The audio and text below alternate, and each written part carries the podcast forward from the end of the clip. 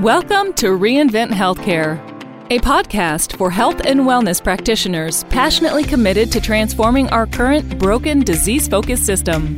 Your host, Dr. Rita Marie Loscalzo, is devoted to helping you get results with complex health challenges like autoimmune, hormonal imbalances, and chronic health challenges caused by nutritional and lifestyle induced imbalances. Here's your host, Dr. Rita Marie.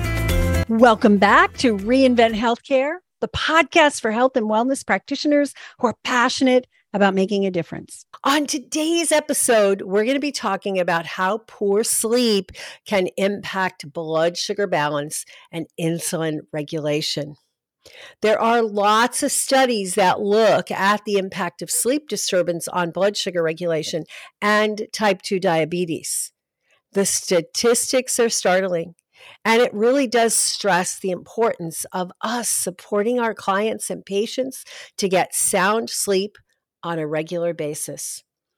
There's clear evidence that if you take healthy volunteers and force them into a schedule where sleep doesn't happen consistently throughout the night, the result is a decrease in glucose tolerance and insulin sensitivity. There's also an established connection between type 2 diabetes and sleep disorders like insomnia and obstructive sleep apnea. Apnea affects about two thirds of people with type 2 diabetes, and its severity affects glycemic control. The more severe the apnea, the lower the insulin sensitivity.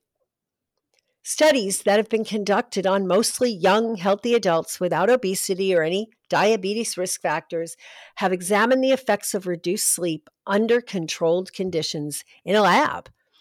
There was a consistent association with decreased insulin sensitivity in the range of 25 to 30% after as little as four to five days of insufficient sleep.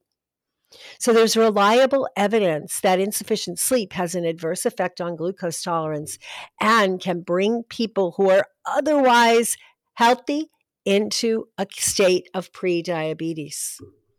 Glucose levels rise over the night naturally as part of the human circadian rhythm, usually somewhere between 4 and 8 a.m. for someone with normal sleep schedule. We call that the dawn effect.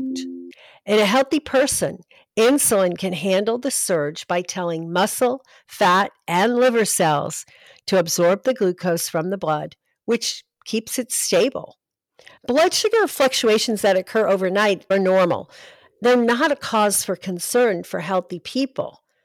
But we know that for people who have unhealthy blood glucose regulation, for people who are type 2 diabetic or who are pre diabetic, or what we at the Institute of Nutritional Endocrinology call pre insulin resistant, those people need to be concerned because every time there's a compromise to the amount of sleep, that's going to impact overall the blood sugar balance.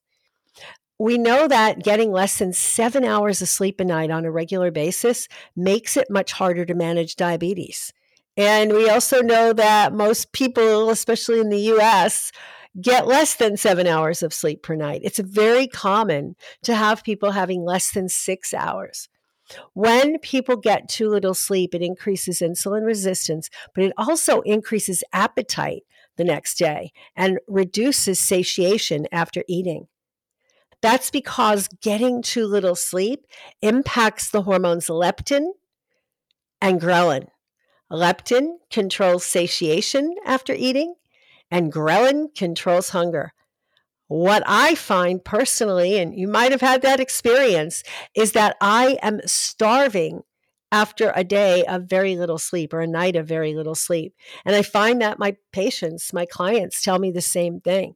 So, getting a good night's sleep is super important to keep appetite under control. And when appetite's out of control, that's going to lead to more disordered eating patterns that can contribute to disordered blood sugar.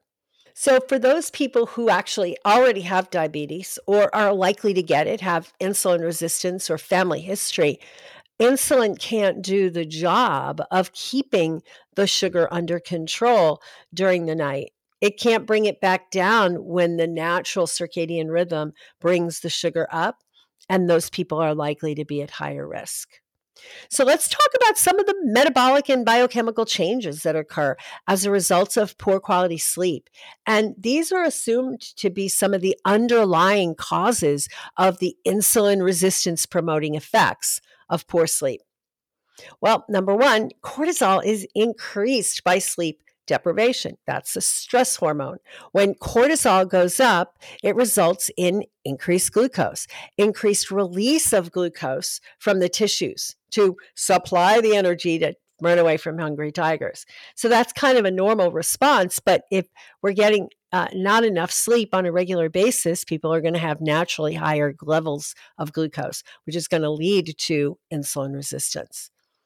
In normal sleep patterns, we have a hormone called growth hormone. You know about that one. It increases at various parts during the night, uh, during our cycles. So it's supposed to go high enough during that first sleep cycle to put the body into a level of deep sleep and also to start the burn fat while you're sleep mechanism that is one of those niceties of getting a good night's sleep. So, in normal sleep patterns, growth hormone increases as the glucose increases during sleep, which helps to keep the glucose levels steady and stable. In irregular sleep lowers the growth hormone surges and then decreases fat burning. Oxidative stress and inflammation are super important factors in contributing to insulin resistance, in contributing to damage to the insulin receptors that leads to a poor uptake of glucose by the cells. Oxidative stress and inflammation are increased by sleep deprivation. Thus, this affects the normal glucose levels. C reactive protein is another marker of inflammation that's increased by sleep deprivation. When we have elevated C reactive protein, that inflammation on the cell level, at the receptor level, it's going to increase insulin resistance. It's going to decrease insulin sensitivity. There's also a couple of other inflammatory markers like interleukin 6 and TNF alpha. These are increased by sleep deprivation and they can cause insulin resistance again at that cellular level when we have inflammation. There was a 1999 study that assessed carbohydrate metabolism, thyrotropic function, and the activity of the hypothalamic pituitary adrenal axis and sympathovagal balance in 11 healthy men. Now, not a big study, right? But it was 11 healthy young men after time restricted sleeping. So they had been restricted to sleeping four hour nights for six nights. And they measured all these factors, these factors that relate to carbohydrate metabolism, thyrotropic function, and the activity of the HPA axis. What was very, very telling about this is that this was just four hours a night restriction for six nights, right? This is relatively short amount of sleep debt compared to what many people experience on a regular basis. Yet still, this sleep debt in compared to measures that they took at the end of the sleep recovery period when participants were allowed to have 12 hours in bed per night for six hours the findings were astonishing as expected, glucose tolerance was lower in the sleep debt condition than in the fully rested condition, as were thyrotropin concentrations. Even the evening cortisol concentrations were higher, and the activity of the sympathetic nervous system was increased in the sleep debt condition. We know that when we're in the sympathetic dominant in the nervous system. We know that, of course, cortisol dominates, and we have increased insulin resistance as a result of increased glucose levels. The researchers concluded that sleep debt was a harmful impact on carbohydrate metabolism and endocrine function. These effects are similar to the effects seen in normal aging. Therefore, it was concluded that sleep debt might actually increase the severity of age related chronic disorders. This is scary stuff, isn't it? And people, of course, are going to blame insulin resistance on dietary restrictions, dietary excesses, actually. But it's so much more than that. When we teach in our insulin resistance practitioner training, in our sweet spot solution program for teaching people how to get control of their glucose, we focus on five factors Nutrition is just one of those factors. Sleep is an important factor. Of course, stress and stress management and staying in more of a parasympathetic versus sympathetic mode is super important, as well as movement. And of course, things we've talked about all the time, which is the timing of all these activities, time restricted eating, the timing of food in relationship to exercise and to bedtime and all these other things. So these are just really important things for us to be thinking about. These are just a small sampling of the studies that examine the impact of sleep deprivation on glucose regulation and insulin sensitivity. This reinforces for me the importance of adequate sleep, not just on diabetes, or prediabetes or insulin resistance, but on we here at the Institute of Nutritional Endocrinology call pre insulin resistance that three decade period of time before people actually are diagnosed, where the levels are off and the symptoms are starting on a deeper level and maybe not even yet on an overt level. So it's important for us to really study sleep regulation strategies and work with your clients to help them establish regular, deep, sound sleep, especially those with disordered metabolic function already. This is super, super important. Recall that recent studies have found that over 92% of the population is metabolically unwell. So, sleep deprivation is not just critical for that small percentage that may already have diabetes, it's critical for all the people that you work with because 92% of the population is metabolically unwell. Let that sink in. Those are the people for whom sleep deprivation is going to be most profoundly impactful. That's the vast majority of the populations. And, you know, complications of glucose dysregulation contribute to all the major diseases. It's not just diabetes, it's cardiovascular disease, cancer, Alzheimer's, and many more. We owe it to our clients to work with them on optimizing their sleep patterns when you do, you're going to be rewarded with results like improved overall health and optimized endocrine function. And people are finally losing weight and they're overall going to be happy and satisfied with the care they're getting from you. You're going to ultimately save lives and you're going to restore balance to people's lives. And people are going to be very happy. And as a result, they're going to start referring people to you. You're going to get more client referrals when you get great results.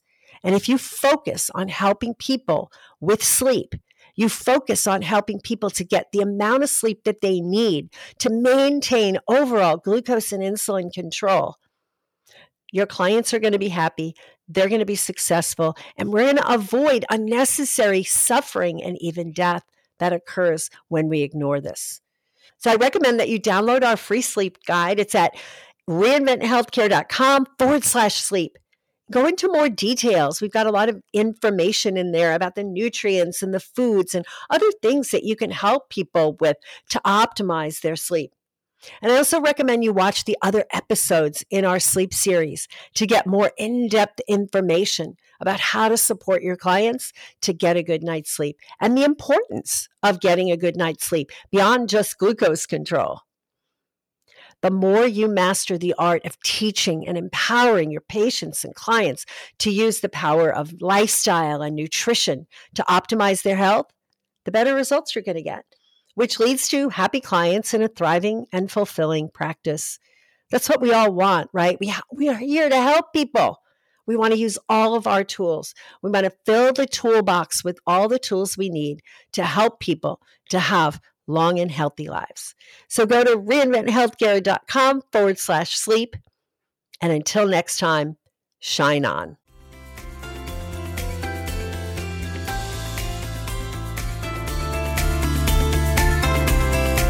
Thank you for listening to the Reinvent Healthcare podcast. Join the movement of practitioners that are guiding people to actually get well rather than covering up their symptoms.